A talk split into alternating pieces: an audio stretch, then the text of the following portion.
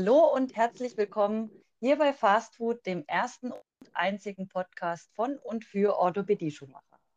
Das Thema der heutigen Folge sollen Faszien sein. Und das ist eine ganz besondere Folge für mich, denn heute rede ich zum ersten Mal nicht alleine, sondern ich habe einen Gast. Und zwar begrüße ich ganz herzlich Matthias Ernet. Er ist auch Orthopädie-Schuhmachermeister aber am besten sagst du selbst ein paar Worte zu dir und stellst dich vor.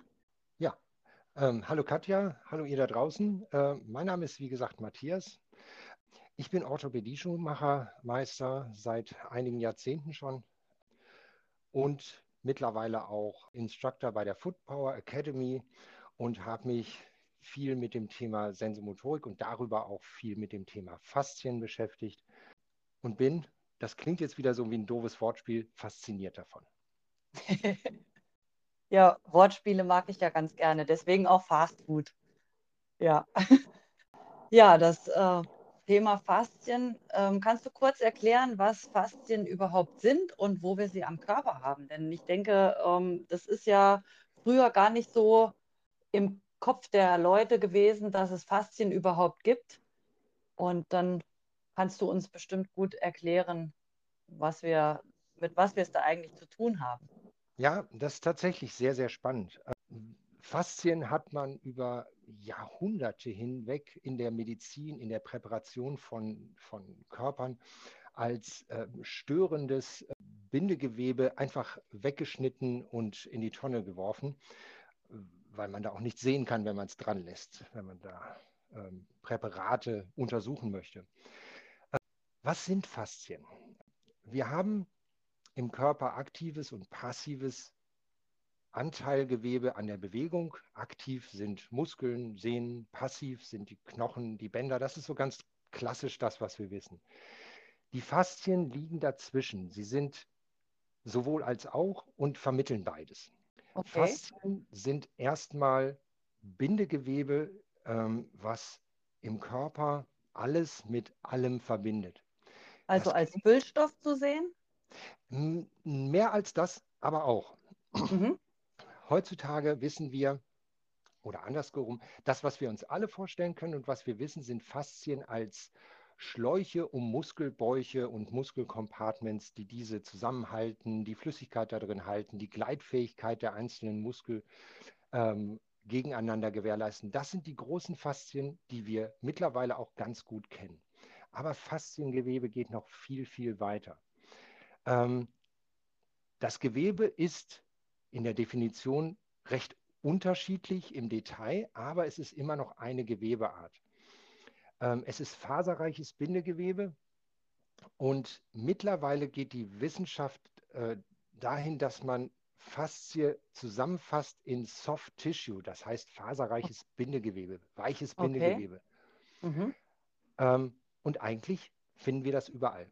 Selbst Sehnen und Bänder kann man zu dem Gesamtkonstrukt Soft Tissue, fasziales Gewebe mit dazu rechnen, jedenfalls in der Funktion. Und erstaunlich, wie viel es davon gibt. Ähm, bei einem so durchschnittlichen männlichen Erwachsenen, wie ich es einer wäre, äh, kommen wir auf etwa 12 Kilo ähm, Gesamtgewicht nur über die Faszien. Wow. Das ist eine ganze Menge, ja. Das ist eine ganze Menge.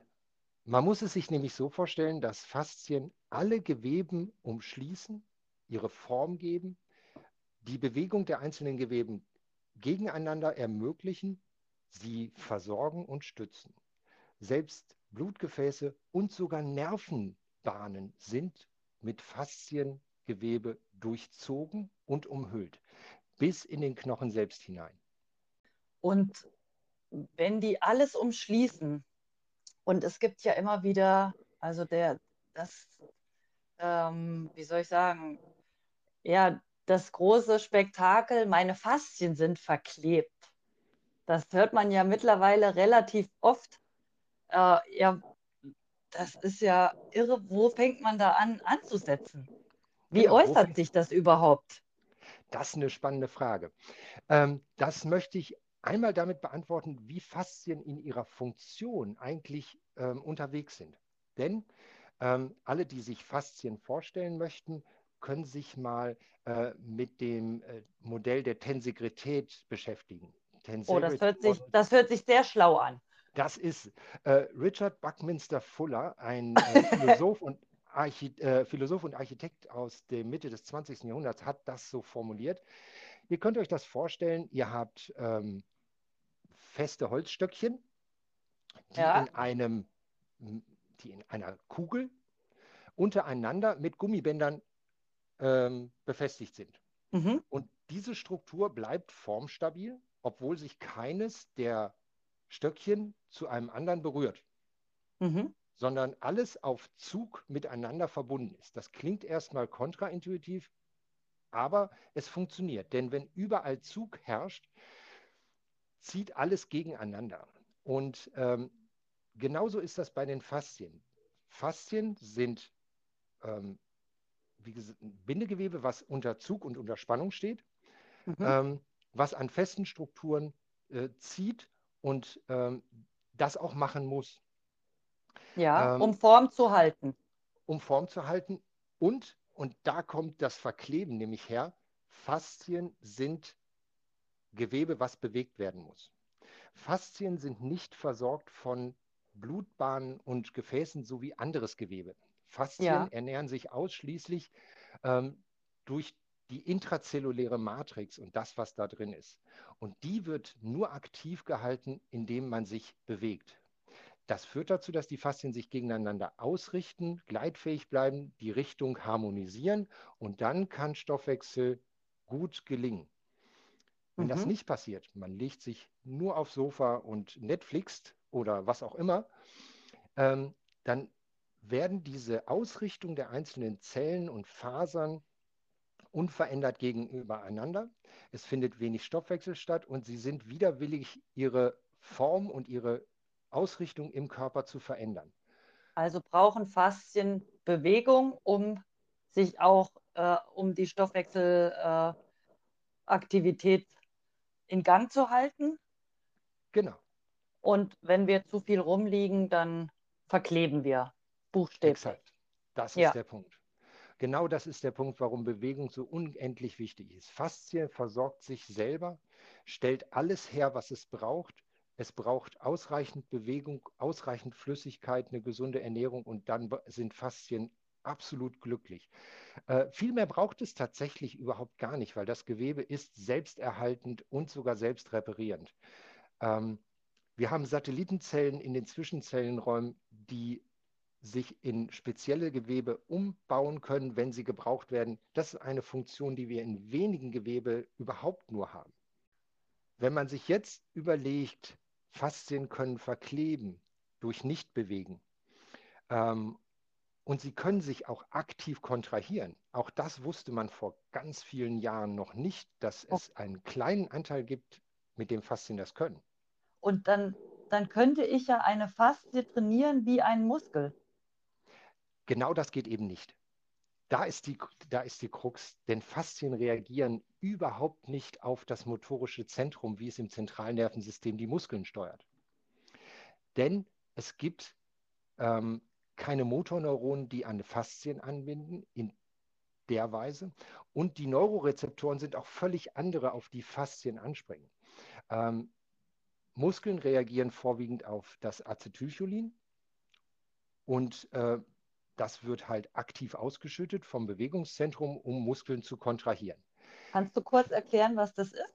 Oh, äh, Acetylcholin, ein ähm, Neuroboten, ist ein Botenstoff, okay. der vom Zentralnervensystem ausgeschüttet wird. Ähm, wenn der beim Muskel ankommt, zieht er sich zusammen. Ja. Und dann gibt es eine, ach, schönes Wort, Acetylcholinesterase. Die löst das ganze Ding wieder auf und dann entspannt sich der Muskel. Wenn das zum Jetzt? Beispiel fehlt, ja, ja. Äh, kontrahiert der Muskel dauerhaft, es krampft und dann ist nicht gut. Mhm. Ähm, und wenn Faszien, wir so, ich will dich nicht unterbrechen. Es, alles gut, doch gerne. ähm, bei Faszien ist es anders. Die reagieren auf ganz andere Neurotransmitter. Einen davon kennen viele vielleicht, weil der relativ populär ist, das Kuschelhormon, Oxytocin. Ja. Ähm, Oxytocin kann dazu beitragen, dass Faszien kontrahieren. Äh, sehr wahrscheinlich würde die Muskulatur einer Frau im Becken gar nicht ausreichen, um ein Kind zur Welt zu bringen. Es ist, wird vermutet, dass der kontraktile Anteil der Faszien dazu mit gebraucht wird. Und die Ausschüttung von Oxytocin in dieser Situation ist, wie wir alle wissen, exorbitant hoch. Was aber eben auch heißt, dass Psyche, Stress und Trauer, ähm, was diese Hormone und Botenstoffe beeinflusst, auch direkt auf Faszien wirken kann, worauf sich manche Dinge in der Schmerztherapie vielleicht irgendwann erklären lassen. Aber das sind alles noch Fragen heute. Dann ähm, mit den ganzen Verklebungen, also es ist super spannend, auch was so die äh, Gefühlswelt angeht, wie sich das auf den Körper auswirkt. Denn äh, Fibromyalgie ist ja auch äh, hin und wieder mal in den Anmessräumen der Orthopädie-Schuhtechnik wiederzufinden, wo wir uns mit auseinandersetzen. Es tut alles weh und man kann gar nicht so erklären, wo es eigentlich herkommt. Vielleicht ist das auch eine der Geschichten. Unbedingt. Ähm, und bei der, bei der Verklebung, ich denke, da haben ganz viele schon von gehört, äh, geht manchmal gedanklich in Richtung Physiotherapie.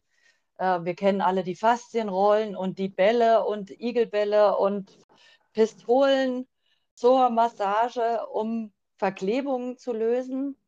Ähm, auch die Cups, die aus der chinesischen äh, Medizin ja eher vom Schröpfen bekannt sind, um Verklebungen zu lösen, anders als Faszienrollen eigentlich mit Druck, sondern eher durch Zug.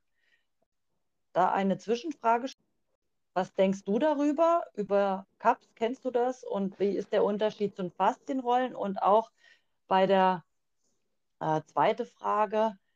Äh, für mich waren Faszien am Anfang immer äh, eher in die Schiene der Physiotherapie zu schieben. Was haben wir Orthopädie-Schuhmacher damit am Hut und ähm, wie können wir denn mit unseren Versorgungen, Einlage oder Schuhzurichtung, wie auch immer, äh, auf Faszien einwirken? Können wir es überhaupt? Können wir positiv beeinflussen? Können wir. Ähm, Erstmal zu der Frage Physiotherapie oder Faszienrolle, ähm, Cups oder äh, Pistole. Im Prinzip, und das ist für alle Bereiche des Lernens, Verstehens und des Heilens, ich sage das jetzt mal so pathetisch, unglaublich mhm. wichtig. Wir müssen verstehen, wie die, wie die Maschine Mensch funktioniert. Ähm, die Gleitfähigkeit der Faszien basiert auf äh, dem Schmiermittel in den Faszien, die auch die Faszie selber produziert. Und rate mal, welches Schmiermittel das ist. Fett? Nee, tatsächlich nicht. Es ist Hyaluronsäure. So einfach. Alle kennen es. So einfach. Alle, ja, so ja. einfach. Es ist tatsächlich Hyaluronsäure. Und ähm, bei all den Therapien, die du beschrieben hast, kommt es ja zu einer mechanischen Verschiebung des Gewebes zueinander, zu einer Druckveränderung und dadurch zu einer ähm, Friktion, sagt der Fachmann. Mhm. Das heißt eine Querverschiebung zueinander. Ähm, dabei müssen wir wissen, dass eben Hyaluronsäure eine, oh Gott, jetzt kommen wieder schwere Worte, eine nicht Newtonsche Flüssigkeit ist.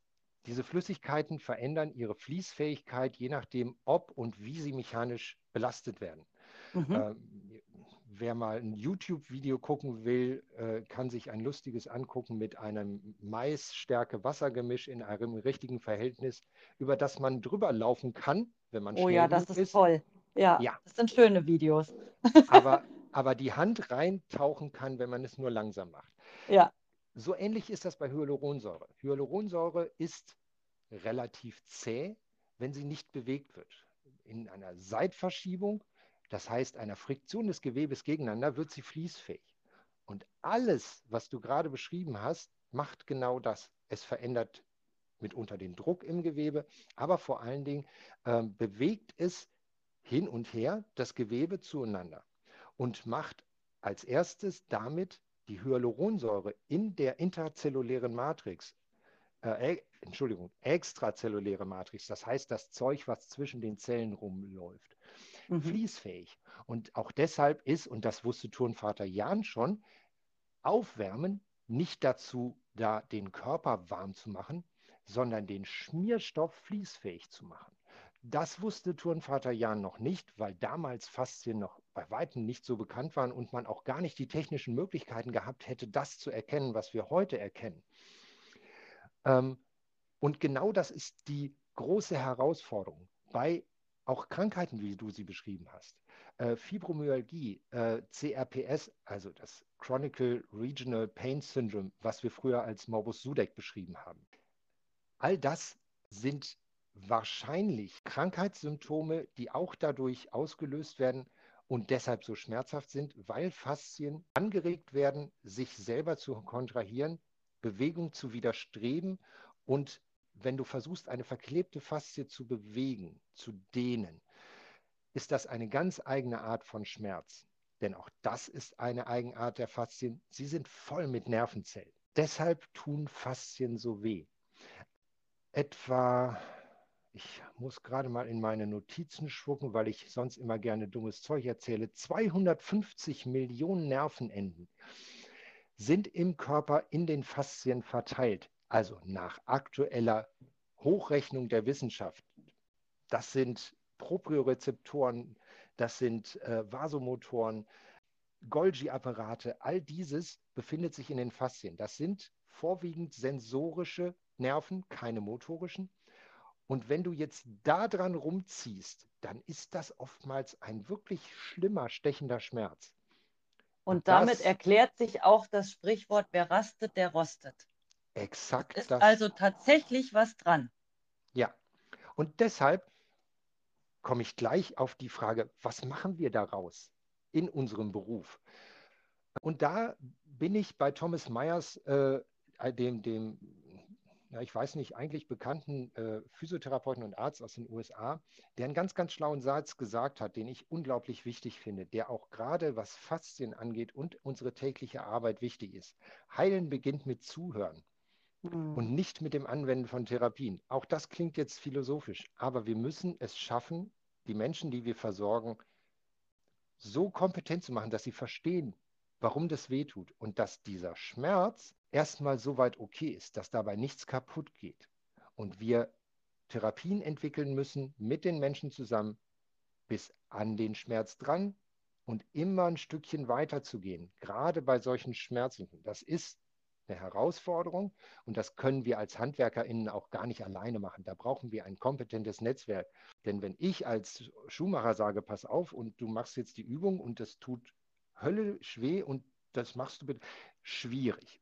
Ja. Wir beraten das, wir machen Menschen Mut, die dann zu uns kommen und sagen, ich soll Übungen machen, aber das fühlt sich an, als würde unter der Haut was zerreißen. Dann ist es super, wenn wir diese Therapie bestätigen können und sagen, ja, das ist Faszienschmerz. Okay. Und wenn du daran weiterarbeitest, dann können wir ganz viele von deinen Problemen verbessern. Damit werden wir keinen Morbus Sudeck heilen. Damit werden wir keine Fibromyalgie von heute auf morgen auslösen. Aber alles, was wir nicht tun, was die Menschen nicht tun, weil es weh tut, macht es umso schlimmer. Immer, Bewegung ja. ist die Heilung. Und jetzt haben wir ja in der Orthopädie-Schuhtechnik tatsächlich auch mit einem Begriff der Faszien zu tun, die Plantarfasziitis. Also mir geht es tatsächlich häufig so, wenn auf dem Rezept Plantarfasziitis steht und ähm, der ja oftmals auch äh, vielleicht auch fälschlicherweise mit dem Fersensporn gleichgesetzt wird. Und ich sage, ach, Sie haben Fersensporn, haben Sie Fersenbeschwerden? Ich habe keinen Fersensporn, ich habe Plantarfasziitis. Also viele bestehen auch sehr wohl darauf, ähm, unabhängig, was es dann tatsächlich, ob es der Sporn ist oder die Plantarfaszie. Und da will ich ein bisschen ketzerisch fragen, die Plantarfaszie ist, die schmerzhaft ist, Gibt es eine Plantarfaszie oder ist es eine Plantarsehne? Gibt es einen Unterschied? Ist es nur eine Begrifflichkeit, die vielleicht falsch benutzt wird? Was hat es damit auf sich? Das ist eine super Frage, weil daran können wir es im Alltag festmachen, was die Schwierigkeit in der Begrifflichkeit, da hast du völlig recht, ist und wie wir damit umgehen und dass es eigentlich gar nicht schlimm ist, dass die Begrifflichkeit so komplex ist. Jeder hat schon mal einen Fuß in der Hand gehabt und hat eine Plantarfaszie gespürt. Wenn ich den Fuß strecke an einem gestreckten Knie und bringe die Zehen in die Dorsalextension und den Fuß in Dorsalextension, dann springt mir die Plantarfaszie oder das, was wir dafür halten, äh, manchmal sogar sichtbar entgegen. Mhm. Das, was wir dann fühlen, ist ein Teil dessen, was wir als Plantarfaszie be, ähm, bezeichnen dürfen. Das, was wir dort fühlen, ist eigentlich die Plantaraponeurose. Und die ist oftmals entzündet. Letztendlich ist das Teil der Plantarfaszie, die in ihrer Gesamtheit aber viel, viel größer, viel komplexer ist als das, was wir dort in der Hand haben. Mhm. Von daher ist der Begriff Plantarfaszie gar nicht falsch. Ähm, er ist vielleicht etwas verallgemeinernd, aber nach meinem Dafürhalten nicht falsch. Und äh, Plantaraponeuritis ist ja noch ein krummeres Wort. Ich glaube, da müssen wir uns nicht dran gewöhnen. Letztendlich ist es mir in der alltäglichen Praxis tatsächlich relativ egal, ob es ein Fersensporn oder eine Plantarfasziitis ist. Oder ob es eine Haglund-Exostose, eine Achillessehnenreizung oder eine Bäckerzyste ist. Denn all das sind, ich sage es immer scherzhaft, fünf Kinder ein und derselben Mutter. Denn alle mhm. die haben denselben Ursprung. Natürlich muss ich bei einem lokalisierbaren Schmerzpunkt am knöchernen Anteil der Ferse am Ansatz der Plantaraponeurose anders agieren, als wenn ich diesen nicht habe. Aber grundsätzlich muss ich den Wirkungs- oder Aktionsbereich der Plantaraponeurose freilassen, freien Lauf lassen. Ich muss die schmerzhaften Bereiche weich auspolstern und da gucke ich einfach, wo sie sind. Und sind sie an mhm. der Ferse, ist es ein Fersensporn? Habe ich da keinen, muss ich mich nur um die Sehne kümmern. Letztendlich reicht das alleine aber nicht aus. Und da sind wir wieder beim Zuhören und Verstehen. Ich muss die Menschen, die ich dort habe, auch dazu bringen, dass sie dann mit ihren Faszienrollen, mit ihren Dehnübungen die Wade als einen der stärksten Player der dorsalen myofaszialen Kette dehnen, entspannen und den übermäßigen Tonus dieser Muskulatur reduzieren. Denn nur das kann langfristig die Überreizung der Plantarfaszie abbauen und den ganzen Reizzustand zum Stillstand bringen und damit mhm. auch den Fersensporn ausheilen lassen. Ja, super, super spannend. Das Thema Faszien. Ähm, wie bist du auf das Thema gekommen? Tatsächlich haben wir früher, als mein Vater, dessen Betrieb ich übernommen habe, äh, viele Kinder versorgt haben, Kinder noch mit Schaleneinlagen aus Korkleder versorgt, was, was eigentlich ja gar nicht mehr zeitgemäß ist. Auch das bitte sehr ketzerisch, aber unsere Erfahrung zeigt das. Ähm, und dann bin ich in meiner Meisterausbildung ähm, in die Versorgung sensomotorischer Einlagen Nancy Hilton, Jarling ähm, geschlittert und habe mir dann angeschaut und habe dann gemerkt, wie viel mehr möglich ist, wenn wir bei allem, was wir tun, immer dafür sorgen, dass die Strukturen, die sich frei bewegen müssen. Und Bewegung ist das, worum es geht. Gute Bewegung. Wenn sich das bewegen kann. Und da sind wir wieder bei der Plantarfaszie. Wir haben tatsächlich gemerkt, was passiert, wenn ich Bewegung verhindere, wie sich Fehlstellungen einsteifen. Und das Thema haben wir immer weiter verfolgt. Wir haben Kurse besucht, wir haben Bücher gelesen, je mehr ich gelesen habe, umso mehr Fragen kamen auf. Denn, und das ist das Spannende an dem Thema, macht die Wissenschaft hier gerade eine Tür zu einem riesigen Raum auf, von dem wir noch gar nicht alles durchblicken können. Mittlerweile ist es so weit, dass wir sogar eine Kooperation oder ein Netzwerk mit einer Kieferorthopädin haben, in denen wir unsere Therapien abstellen, sprechen okay. und abstimmen. Denn selbst die Zähne über ihre Sharpation Fasern, mit denen jeder Zahn in der Zahnhöhle eingebettet ist, sind Teil des faszialen Systems. Und ob man es glaubt oder nicht, und jeder, der da Lust zu hat, kann sich den Spaß einmal machen, Jugendliche zu scannen. Auf dem Podoskop oder auf dem Scanner geht es gut, auf dem Trittspur wird es schwierig. Ähm, wenn Sie die Spange eingesetzt haben, die Zahnspange, oder wenn Sie es nicht haben. Aha. Jeder, der das mal möchte, kann das machen. Und wer dann Änderungen im Bilde feststellt, wie der Fuß sich darstellt auf dem Scan mit Spange und ohne Spange, und der sich fragt, wie kann das sein, der muss Faszien denken. Und das ist der Grund, warum wir gesagt haben, Wenn das die Realität ist, dann dürfen wir bei keiner Versorgung mehr nicht über Faszien nachdenken. Also absolut spannendes Thema und äh, man kann da unglaublich tief eintauchen. Abschließend, was hast du für Tipps für Anfänger, die jetzt so ein bisschen angefixt sind und interessiert sind, sich mit Faszien auseinanderzusetzen? Alle, die das machen wollen, ähm, denen kann ich ein ganz tolles Werk von Thomas Myers, ein, ein Buch an die Hand geben. Das heißt Anatomy Trains. Ich glaube, du, du ballerst das nachher irgendwie noch in die Show Notes. Genau. Super. Thomas Myers, das Buch ist schon relativ alt, fast 20 Jahre, aber immer noch absolut aktuell. Darin beschreibt er für Anwenderinnen relativ haptisch über Zugstrecken, Hauptgleise, Nebengleise, große und kleine Bahnhöfe, das ist sehr schön beschrieben, Aha. tatsächlich funktionelle Ketten wie Faszien mit Muskeln zusammen funktionieren. Damals, als Thomas Myers das geschrieben hat, waren ganz viele von den Dingen, die er dort beschrieben hat, noch gar nicht bewiesen, aber er hat sie postuliert. Äh, mittlerweile äh, ist ganz viel da, oder einiges davon schon wissenschaftlich nachgewiesen in einem Werk, das ich gerade durcharbeite, äh, leider nur auf Englisch zu haben. Fascia in Sports and Movement von Jan Wilke et al. Unglaublich spannend, vielleicht nichts für Anfänger, aber sehr, sehr intensiv.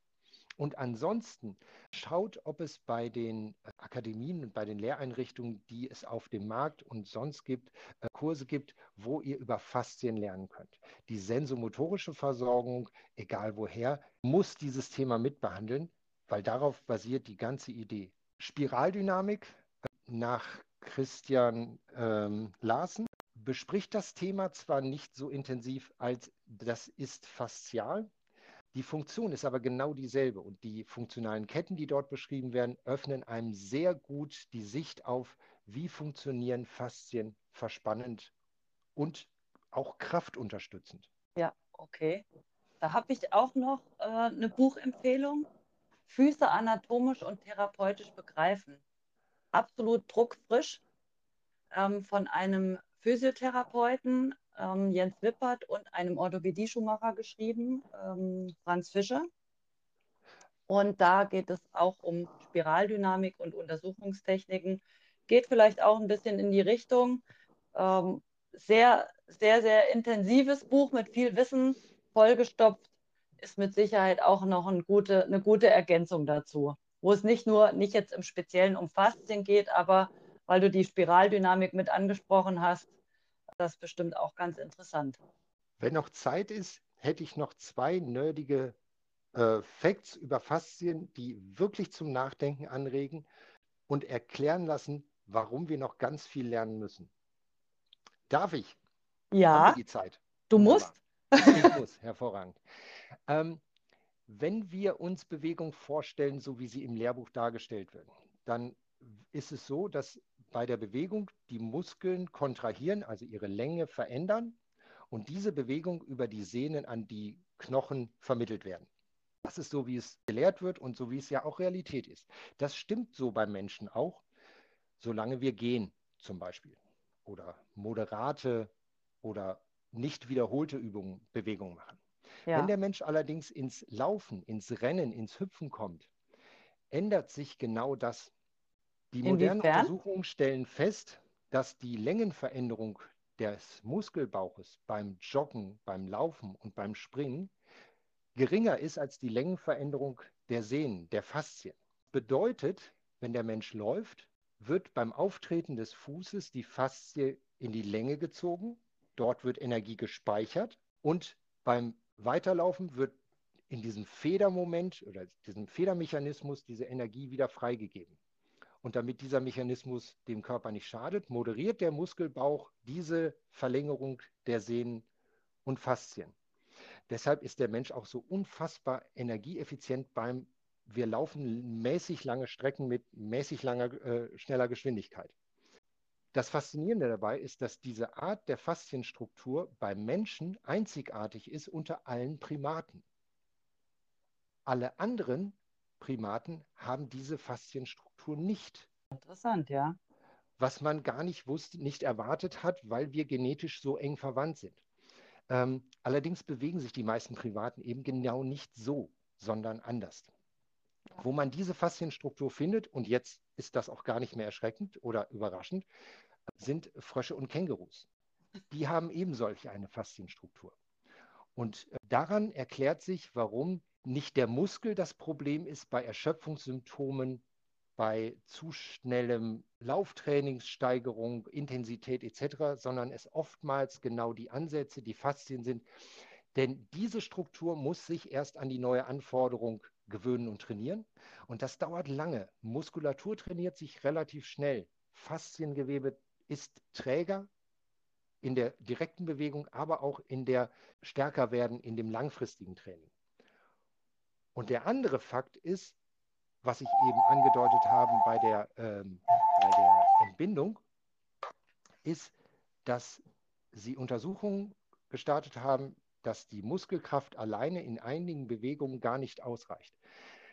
Der Tibialis anterior, jetzt nicht beim Menschen, sondern bei Ratten, wurde untersucht und es wurde festgestellt, dass die Gesamtsumme der Kraft, die dieser Muskel aufbringen kann, überhaupt gar nicht ausreicht, um die Bewegungsstärke zu erklären, die durchgeführt wird.